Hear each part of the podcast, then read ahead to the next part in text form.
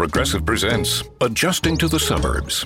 It never dawned on me how much walking I used to do until I bought a house in the suburbs. Like when I'd say, I'm going for coffee, of course I was walking, but now it's like three miles and no latte's worth that.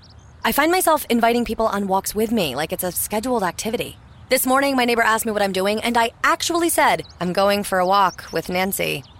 Anyway, when you save with Progressive by bundling your home and auto, that's the easy part of adjusting to the suburbs. Progressive Casualty Insurance Company coverage provided in service by affiliates and third party insurers. Dal nido dei corvi si sentivano provenire disperati singhiozzi e un respiro affannoso. Uno dei figli, Pic, il più birbante, era gravemente ammalato, colpito da una pallottola da fucile mentre fuggiva con in bocca una gallinella rubata.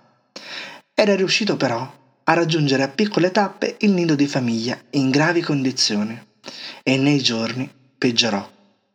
La sua mamma non sapeva più che cosa fare per salvare il povero figlio e non riusciva a trattenere le lacrime nel vederlo deperire.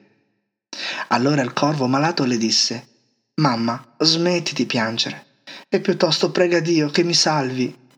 La madre lo guardò con occhi pietosi e gli rispose Come vuoi che Dio abbia misericordia di uno come te, che in vita sua non ha fatto altro che rubare a destra e a sinistra e a fare il prepotente e il violento con tutti? Questa favola ci insegna che sarebbe troppo comodo fare tutto il male che si vuole al prossimo e poi quando si è in fin di vita chiedere aiuto a Dio, senza neppure pentirsi dei propri peccati.